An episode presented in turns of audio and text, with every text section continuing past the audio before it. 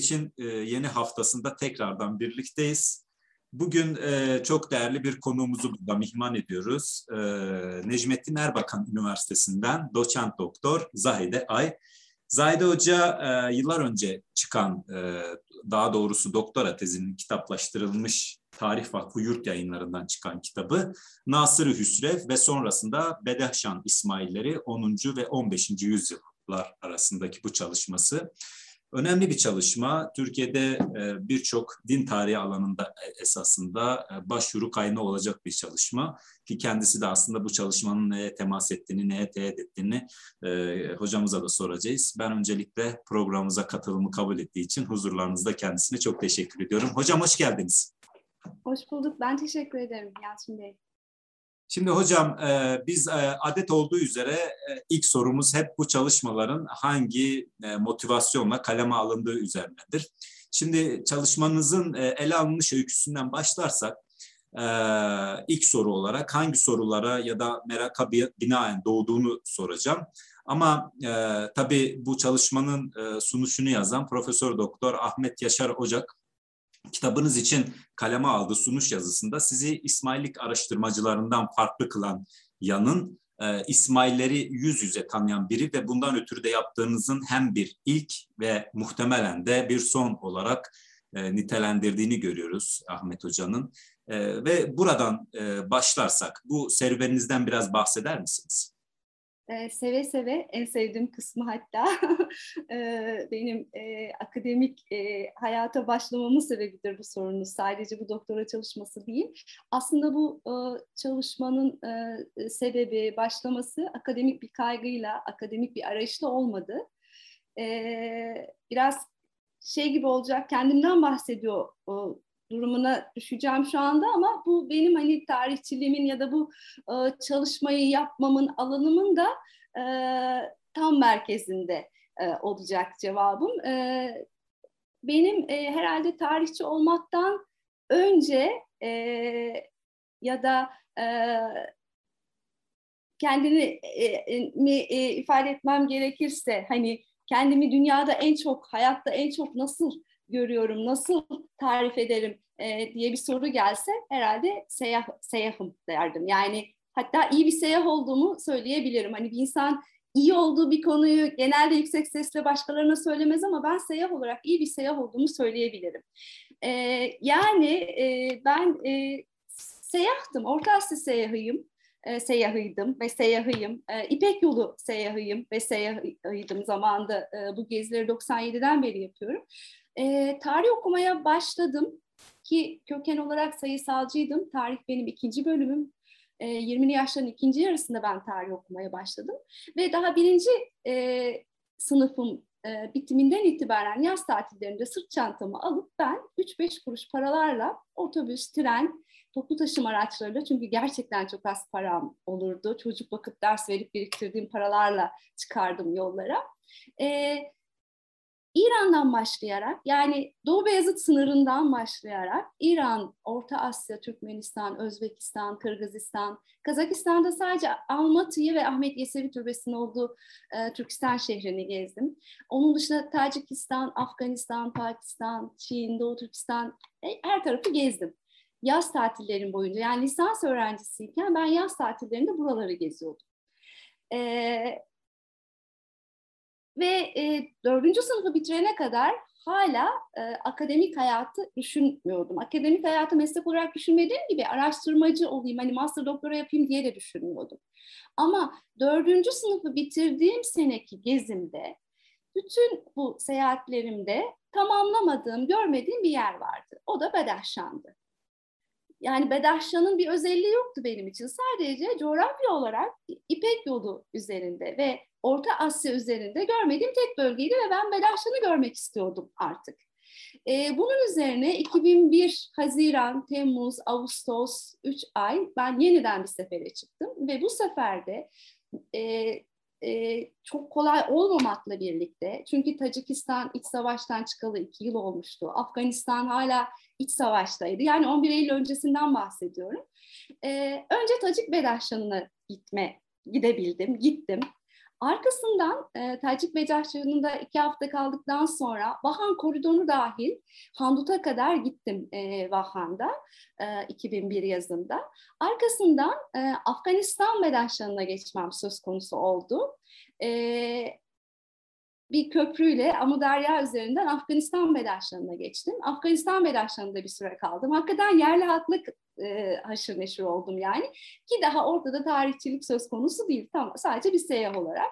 Oradan da Afganistan Bedaşlanı'ndan Pakistan Bedaşlanı'na geçtim. Bu arada Pakistan Bedaşlanı diye bir şey literatürde geçmiyor ama mantık olarak böyle bir şey var. Yani Hindukuş Dağları'nın o kısmından işte bugünkü Hunza bölgesi Afganistan, Pakistan'ın Çitral bölgeleri aslında Bedaşlan'ın devamı olan bölgeler ya da Pakistan'daki bir Kafiristan denen bölgeler Bedaşlan'ın uzantısı aslında ya da eski Kafiristan'ın uzantısı aslında Bedaşşan. Belki böyle diyebiliriz. Yani Afganistan'dan da iki gün at sırtında Hindikuş Dağları üzerinden ben Pakistan'a geldim 11 Eylül'den hemen hemen tam bir ay öncesinde Pakistan Bedaşşan'ına. Ee, şöyle söyleyeyim, e, bu benim beşinci seferimdi İpek yolunda ve hiçbir zaman master doktora yapayım diye bir şey hiç düşünmemiştim. Ama neden? Bedaşşan'dan sonra Pakistan'a geldiğimde düşündüğümü çok net hatırlıyorum. Çitrel'de kaldığım hostelde ben e, ben e, master doktora yapmak istiyorum. Ben buraları, bu coğrafyaları seviyorum, araştırmak istiyorum e, dedim. E, yola çıkmadan önce de Ahmet Hoca ile tanışmıştım, ziyaret etmiştim Ahmet Yaşar Hoca. Sadece tanışmak içindi e, yayınlarını takip et, ettiğim e, bir hocamızdı. E, çok büyük zevkle okuduğum hani hem e, konu itibariyle hem de hocanın dili itibariyle e, hani büyük zevkle okuduğum e, biriydi. Hocayla tanışmıştım ve e, tekrar bu seyahatimden döndükten sonra Ahmet Hoca'yı bir kere daha ziyaret ettim. E, Ekim ayıydı. Yani 11 Eylül olalı bir, bir ay falan olmuştu. Afganistan patlamıştı bütün dünyada ve ben Afganistan'dan e, yeni gelmiş biriydim. E, e, Ahmet Hoca'yla e, ziyaret etmemin sebebi de hocam ben artık master doktora yapmaya niyetlendim. Niyetliyim ve sizinle çalışmak istiyorum. Beni kabul eder misiniz e, diye gittim aslında. Ve sohbet ediyoruz. Seyahatimden bahsediyoruz. Öylesine söylediğim bir şeydi. En çok Bedaşan'ı anlatırken herhalde e, yeni bir şeydi. Benim için de Bedaşan çok yeniydi. E, şey demiştim, hocam sosyolojik olarak bizim Anadolu Alevileri ile Bedaşan İsmailleri çok benzeşiyor demiştim bir anda. Ama ben e, o an hocanın e, bakışlarındaki o parlamayı, ateşi hiç unutamam. Gözleri parlamıştı Ahmet Hoca'nın. E, henüz konu konuşmamıştık. Ne çalışacağımı bilmiyorum ama master doktora yapmaya karar verdim. Ahmet Hoca bana dedi ki, Zahide dedi gel seninle Bedaşan İsmailleri çalışalım dedi. E, yani benim e, şeyim e, bir kere akademik hayata e, başlamam e, bu şekilde oldu. Yani bu seyahatler e, başa dönersek hani e, seyahlığım e, ve seyahatlerim bana aslında bir e, doktora tez konusu. Hatta bana bir meslek hediye etmiş oldular. Ahmet Hoca'nın dediği e, de doğru. Hani e, İsmailleri bizzat tanımam sadece seyahlık dönemimden kalmıyor. Daha sonrasında 2007'de e, e, Ağustos, Eylül e, saha araştırması için Afganistan Bedaşlanı'ndaydım. 2008'de yine Ağustos, Eylül'de saha araştırması için Tacikistan Bedaşlanı'ndaydım. Ee, çok şey topladım, çok şeye tanık evet. oldum. Ee, doktoram bittikten sonra 2015'te Çin e, Bedaşlanı ve Pakistan Bedaşlanı'na tekrar gittim. Ama bu elinizdeki kitapta e, o a, a, e, şey e, saha araştırması daha çok Afganistan'a ve Tacikistan'a dayanıyor. Peki hocam bu kitabınız ve diğer bir çalışmanız olarak Ortaçağ İran'ında ve Anadolu'sunda Şiilik izlerinin arka planı, Alamut sonrası Nizari İsmail'i başlıklı diğer çalışmanız.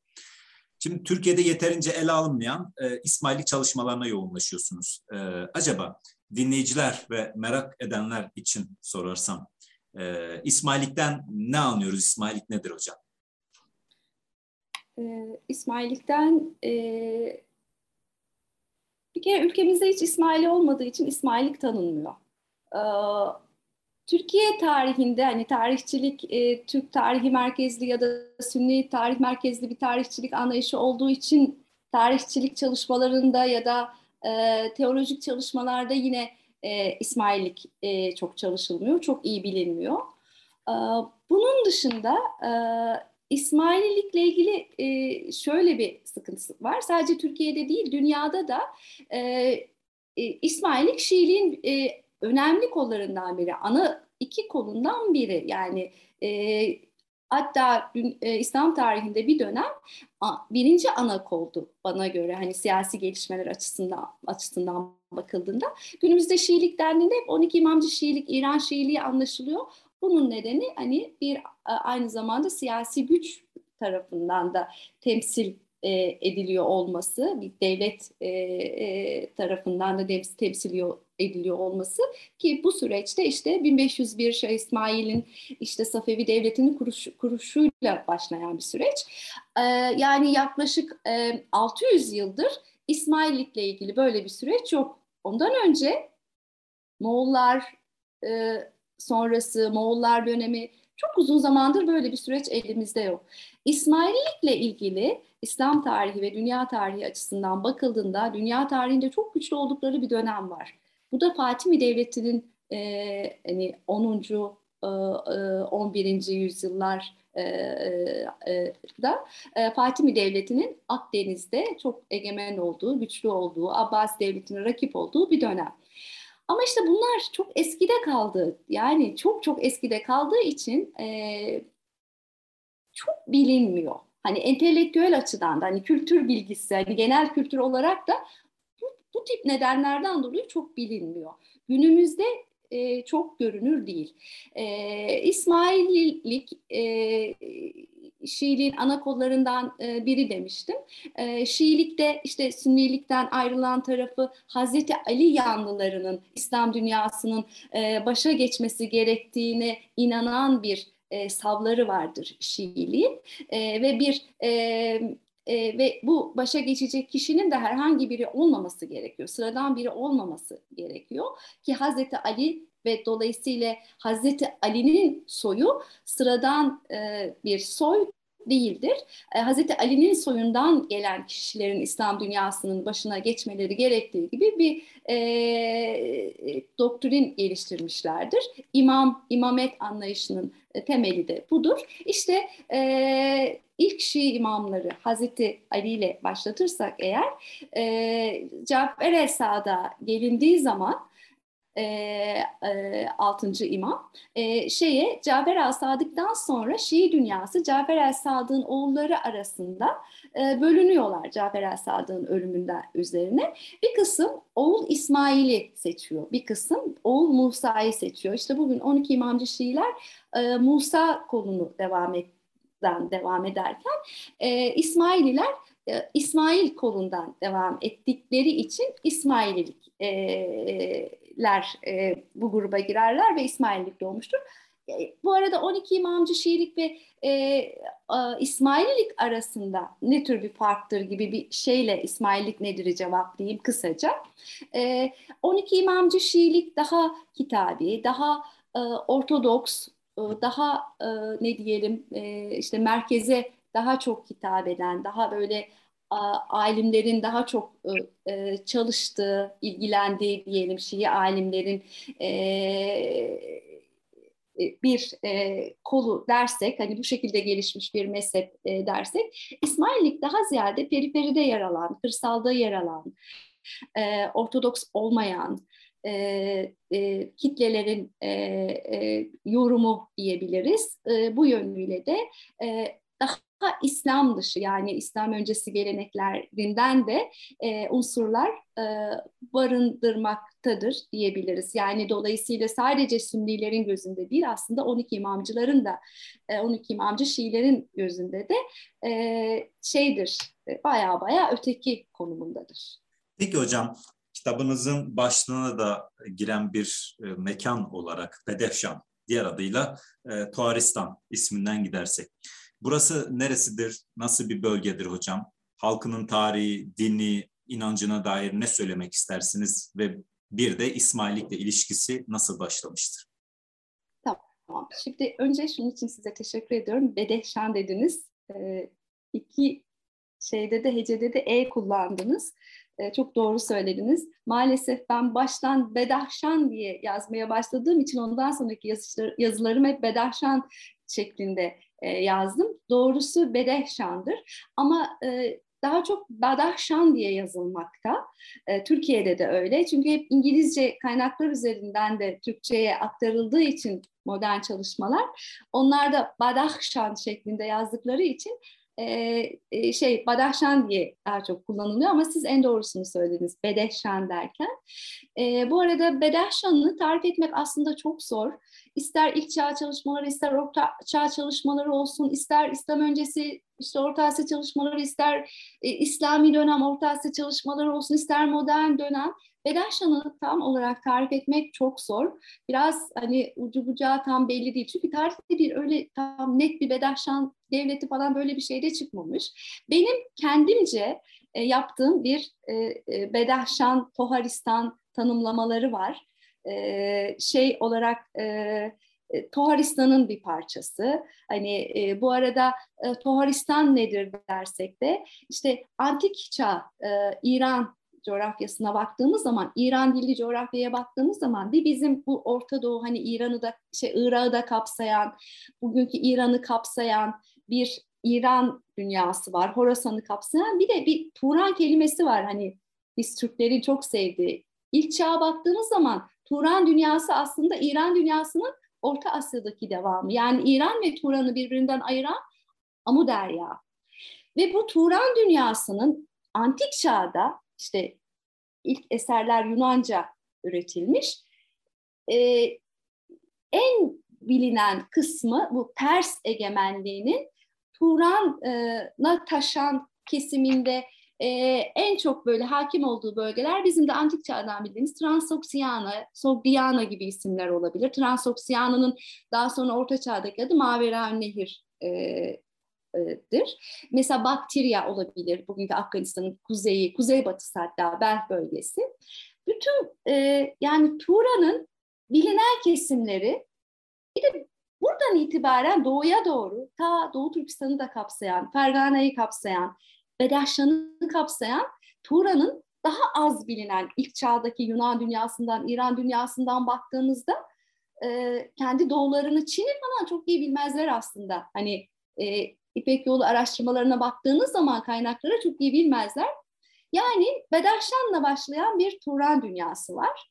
E, e, bu dünya, Bed işin Bedahşan kesmi, e, Toharistan'ın Bedahşan kesmi, e, Hindukuşlar, Pamirler, kara kurumların yani Himalayalar dışındaki bütün o bölgedeki o çok yüksek sıra dağların birleştiği yerler, hakim olduğu yerler.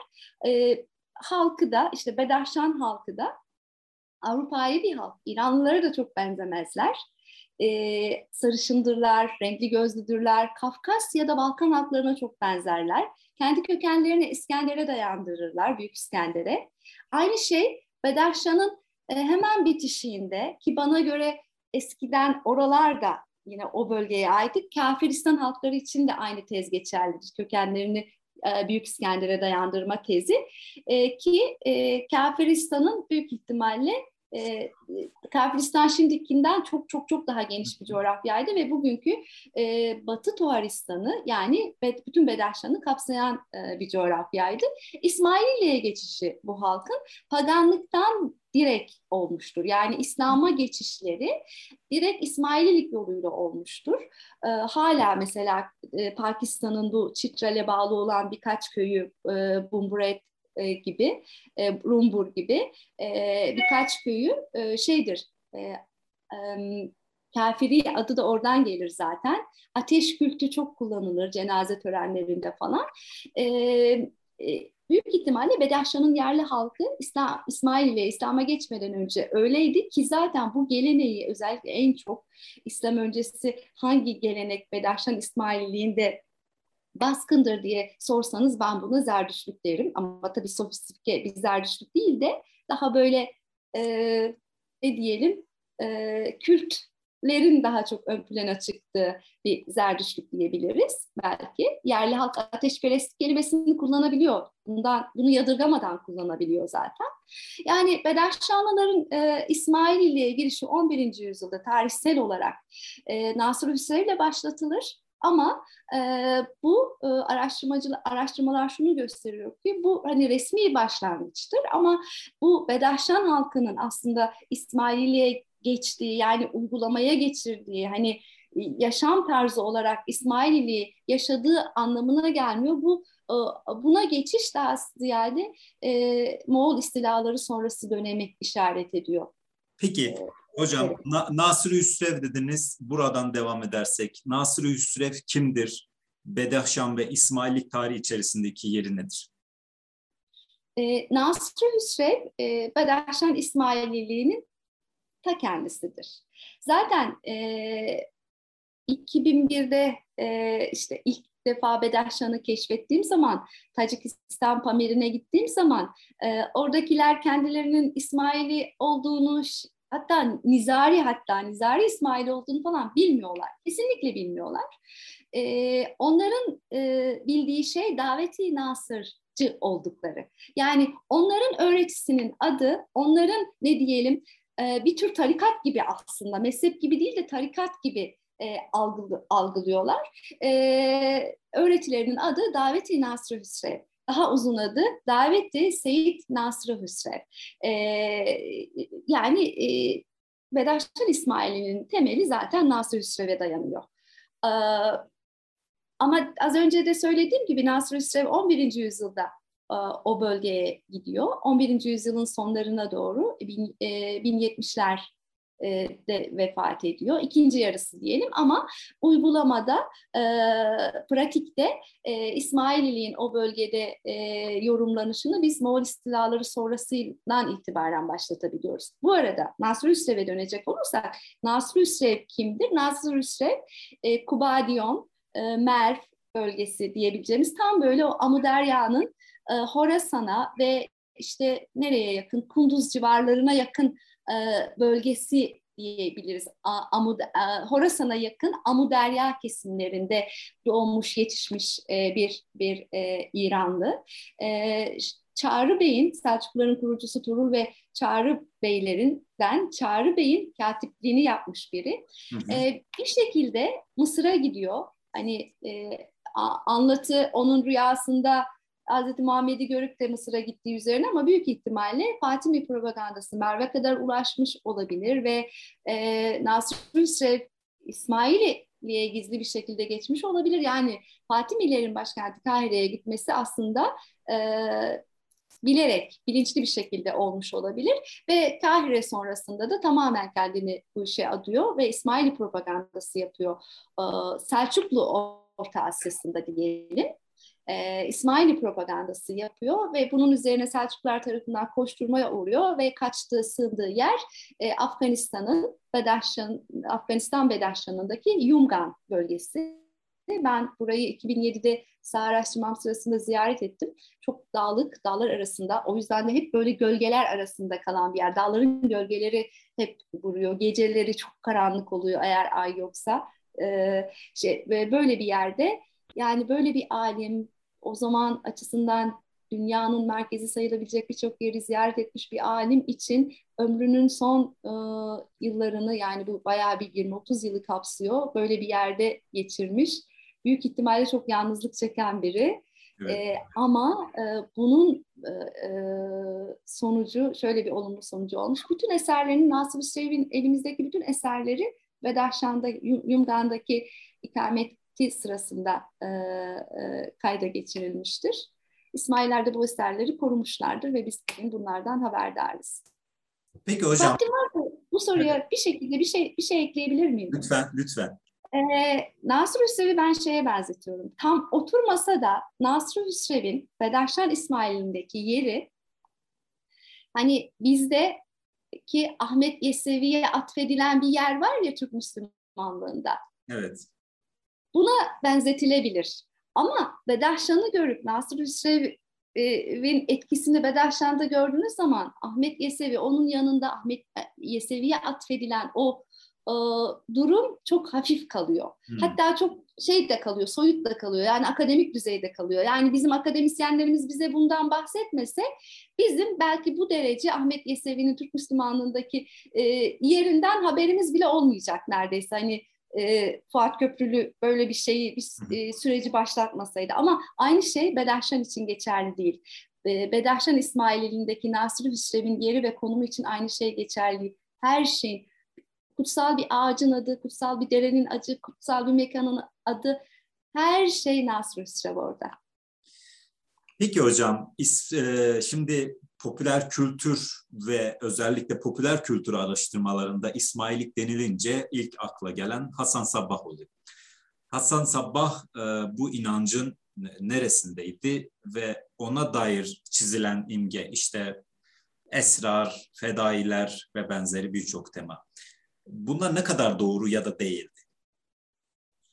Ee, şimdi e, bu sorunuzun İsmaililikle ilgili bağlantısı bence e, alakasız. Şöyle yani siz sormadınız da ben e, Hasan Sabbah'ı e, İsmail'in İsmaillik tarihindeki yeri anlamın yerine oturtarak bu soruya cevap vermek e, istersem eğer bu söylentiler hiçbir önemi, hiçbir anlamı yok. Hani magazin diye bilirim. Ee, ama bana haşhaşilik açısından sorsaydınız, hassasçilik ve Hasan Sabbah diye, evet böyle bir örgütlenme var. Çok önemli bir örgütlenme. Hatta İngilizce assassin diye bir kelime hediye etmiş. Yani haşhaşin e, kelimesi e, ve örgütü. E, bunun da başında Hasan Sabbah var. E, yani böyle bir e, e, şey yapan bir tür ne diyelim e, yeraltı örgütü demeyelim ama ne diyelim bir tür gerilla örgütü mü desem ona da tam uymuyor. Ama Hasan Sabbah'ın e, kurduğu örgüt devleti bir İsmaili devleti kuruyor Alamut'ta. Bir Haşhaşi devleti demeyelim buna. İsmaili devleti kuruyor çünkü ona inanan insanlar var. Bir topluluk var. Selçuklu sınırları içinde yaşayan İsmaililer de var. E, Suriye'de de yaşıyorlar mesela ve bunlar e, Fatimi Devleti yıkılmasaydı eğer Eyyubiler tarafı, Selahattin Eyyubi tarafından aslında Fatimi Devleti'ne bağlı İsmaililer olacaktı. Ama artık Fatimi Devleti ortada yok. E, ve e, tam böyle Moğollar öncesi İslam dünyasının en güçlü devleti Selçuklu Devleti ve Selçuklu Devleti içinde e, başka bir grup bunlar. Yani devletle anlaşamayan bir gruplar ve bu şekilde e, Haşhaşi örgütlenmesi e, kuruluyor ve bunun başında da e, Hasan Sabbah var. Yani bunun bir e, suikastlar düzenleyen, e, e, önemli siyasi kişiliklere si, si, si, e, suikastlar düzenleyen bir örgütlenme olduğu kısmı kesinlikle doğru. Ama en başta da söylediğim gibi bunun Hasan Sabbah'ın İsmaillik tarihindeki özellikle Nizari İsmailliği, bu arada Nizari İsmailliği demin İsmaillik diye sorduğunuzda şeyi Sadece Hasan şeyden İsmail'i takip edenler diye e, bahsettim. Zaman içinde e, başka bölünmeler de oluyor. Nizari İsmaililiği, Mustali İsmaililiği gibi.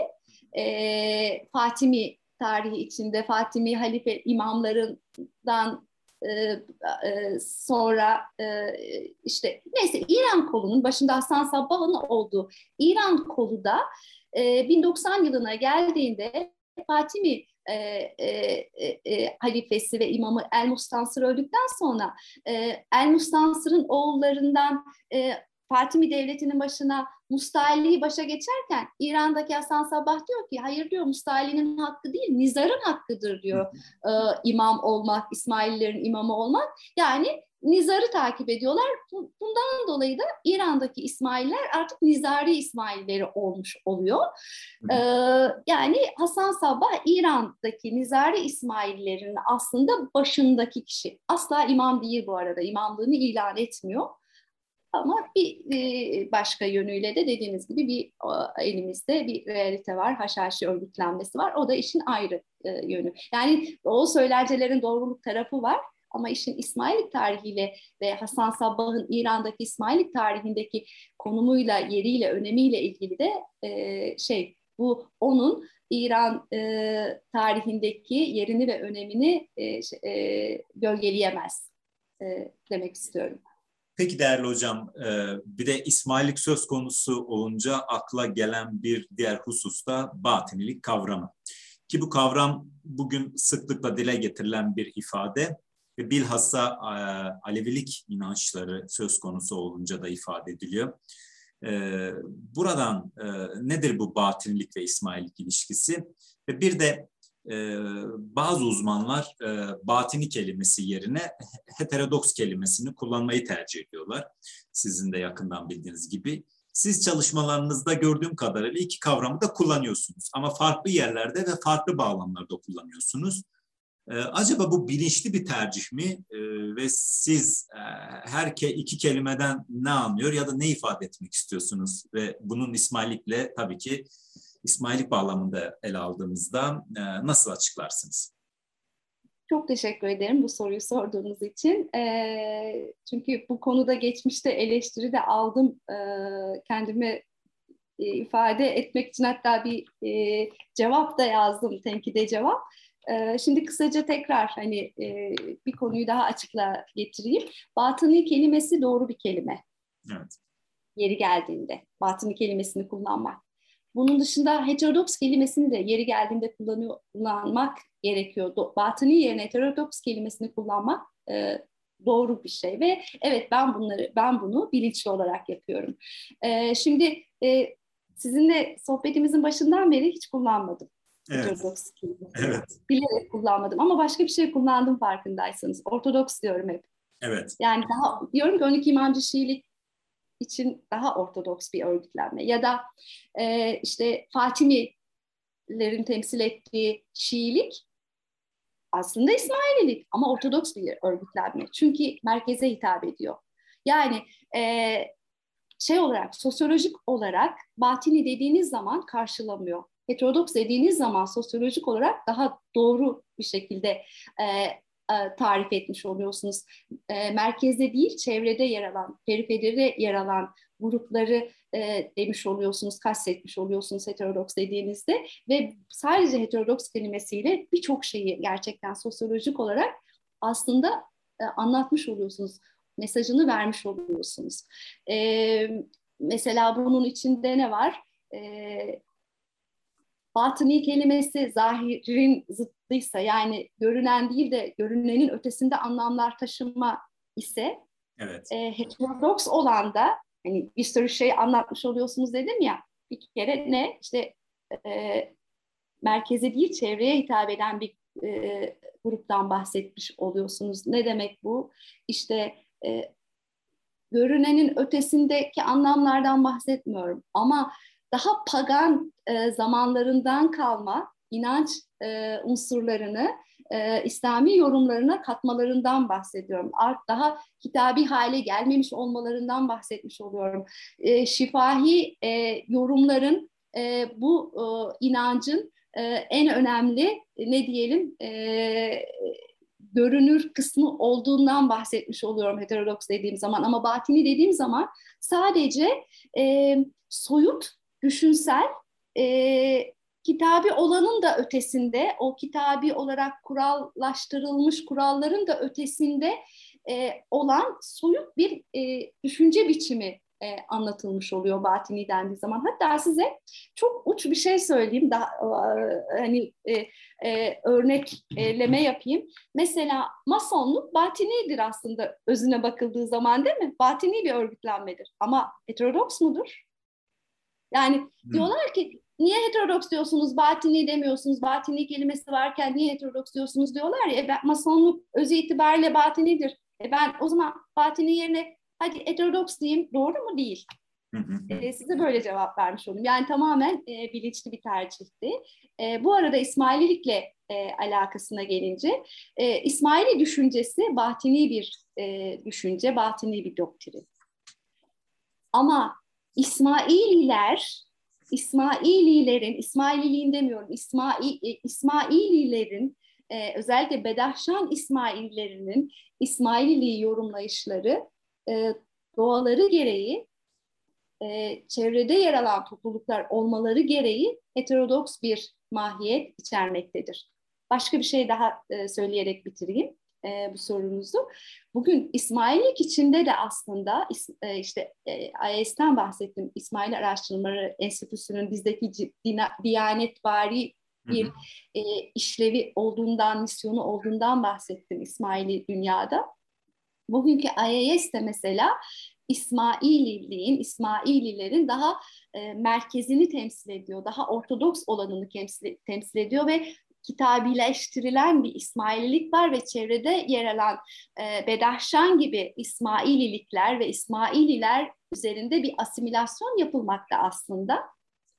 E, yani e, orada da sadece bizdeki işte e, işte e, akademisyenler arasında bazı kavramlar ya da bazı anlayışlar arasındaki çatışma İsmail'in içinde ve e, İsmail'in tam merkezinde bile aslında yaşanıyor e, diye e, bu sorunuza cevap vermiş olayım. Çok teşekkürler hocam. Peki son soruma geleyim hocam. Şimdi e, demin de ifade ettiğim gibi son dönemlerde özellikle bu Alevilik araştırmalarında İsmaillik sıklıkla dile getirilmeye başlandı siz iki inanç arasında nasıl bir ilişkinin söz konusu olabileceğini ya da üzerine düşünülmesi gerektiğine temas etmek isterseniz. Ee, şöyle söyleyeyim. Ee, bu e, mesele Alevilik İsmaililik bağlantısı problemi ni ilk e, dile getiren Ahmet Hoca. Hı. Ahmet Hoca da Ahmet Yaşar Hoca bunu aslında 90'larda falan yapmış değil ya da 2000'lerin başında yapmış değil. Sizin dediğiniz evet e, e, 2000'li yıllardan beri e, bu konu tartışılıyor ya da 90'ların ikinci yarısından beri ama Ahmet Hoca bunu 1978'de tamamladığı doktora tezinde aslında bunu şey yapmış e, demeye başlıyor. Yani 1970'lerde bunun farkına varmış Ahmet Hoca. Hı hı. E, ben size başka bir şey daha söyleyeyim. Bunun farkına Fuat Köprülü de varmış. Hı hı. Yani e, Fuat Köprülü'nün Anadolu'da İslamiyet çalışmasını okuduğunuz zaman o tamamlanmamış çalışma. Çünkü o çalışma daha Anadolu'ya tam gelmemiş. İran kısmını e, çalışmış da tamamlanmamış ve orada e, o kadar çok tezden e, e, bahsediyor ki Fuat Köprülü. Fuat Köprülü de yakalamış bence bunu. E, şöyle söyleyeyim, bunu kanıtlamamıza imkan yok yalnız. Ee, Anadolu Aleviliğinin kökeninde İsmaillik olduğunu kanıtlamaya imkan yok. Bunu resmi olarak organik bir bağ şeklinde kanıtlamaya imkan yok. Şuradan örnek vereyim. Aleviler ve Bedaştan İsmailileri arasında bir tekrar örnekleme benzetme yapmaya çalışacağım. Mesela biz bugün resmi olarak Bedaştan İsmailileri ne kadar heterodoks bir yoruma sahip olsalar da İsmaililer mi değiller mi diye bir soru yok. Bedaşşanlıların da gözünde, Bedaşşanlı olmayan daha ortodoks diğer İsmaili ve İsmaillerin ve İsmaili kurumlarının gözünde böyle bir soru yok. Bu net yani çünkü o bağlantı, o resmiyet kazanmış durumda. Bedaşşan İsmailleri Nizari İsmail imamlarına bağlanmayı, Alamut'un düşüşü sonrasında yeniden imamlar 1400'lü yılların ikinci yarısından itibaren Nizari e, imamları tekrardan İran'da e, görünür olmaya başladıktan sonra e, Bedahşan'la da bağlantı kuruyorlar ve yavaş yavaş işte yüzyıllar içerisinde Bedahşanlılar, e, Bedahşanlı İsmaililer İran'daki Nizari imamlarının imamlığını kabul ediyorlar. Yani resmi bir bağ var. Ama dediğim gibi yorumun İran'daki e, daha ortodoks İsmaililik yorumuyla Fatimilerdeki ya da bugünkü IAS'in e, temsil etmeye çalıştığı kitabileştirmeye çalıştığı yorumla hiçbir alakası yok. Ama bir tereddüt de yok onların İsmail olmalarıyla ilgili. Peki Aleviliğe gelelim, bizdeki Aleviliğe. Aleviliğin kökeni ne? Şi, Şiilik mi, Sünnilik mi? Böyle bir muallak durum var. Sünnilik olmadığı bir kere kesin. Ama e, Şi, Şiilik Şiilik her şeyiyle Şiiliyim diyor ama bunu kanıtlayamıyoruz. Neden? Çünkü işte Bedaşan İsmaililerindeki gibi bir organik resmiyete e, dökülmüş bir bağ kurulamıyor. Yani e, 12 imamcılıktan farklı ama Bedaşan İsmaililiği de İsma, o resmi İsmaillikten farklı. 12 imamcılıktan farklı olduğu için 12 imamcılık diyemiyoruz. İsmaillik diyemiyoruz çünkü İsmaililik neredeyse Fatimilerle beraber bir yani bağlanacak kimse kalmamış. Çünkü Anadolu Aleviliği dediğimiz Alevilik ortaya çıktığında artık Moğol istilaları dönemi. Artık Alamut da yok. Hı hı. Hani bağlanacak bir yer olmayınca yani biz organik bir bağlantıyı tarihçi olarak e, tarih disiplini içerisinde tarih metodolojisini kullanarak yapamıyoruz. Ama şunu söylemeliyim ki sosyolojik olarak fazlasıyla benzerlik var. Her ikisi de neden?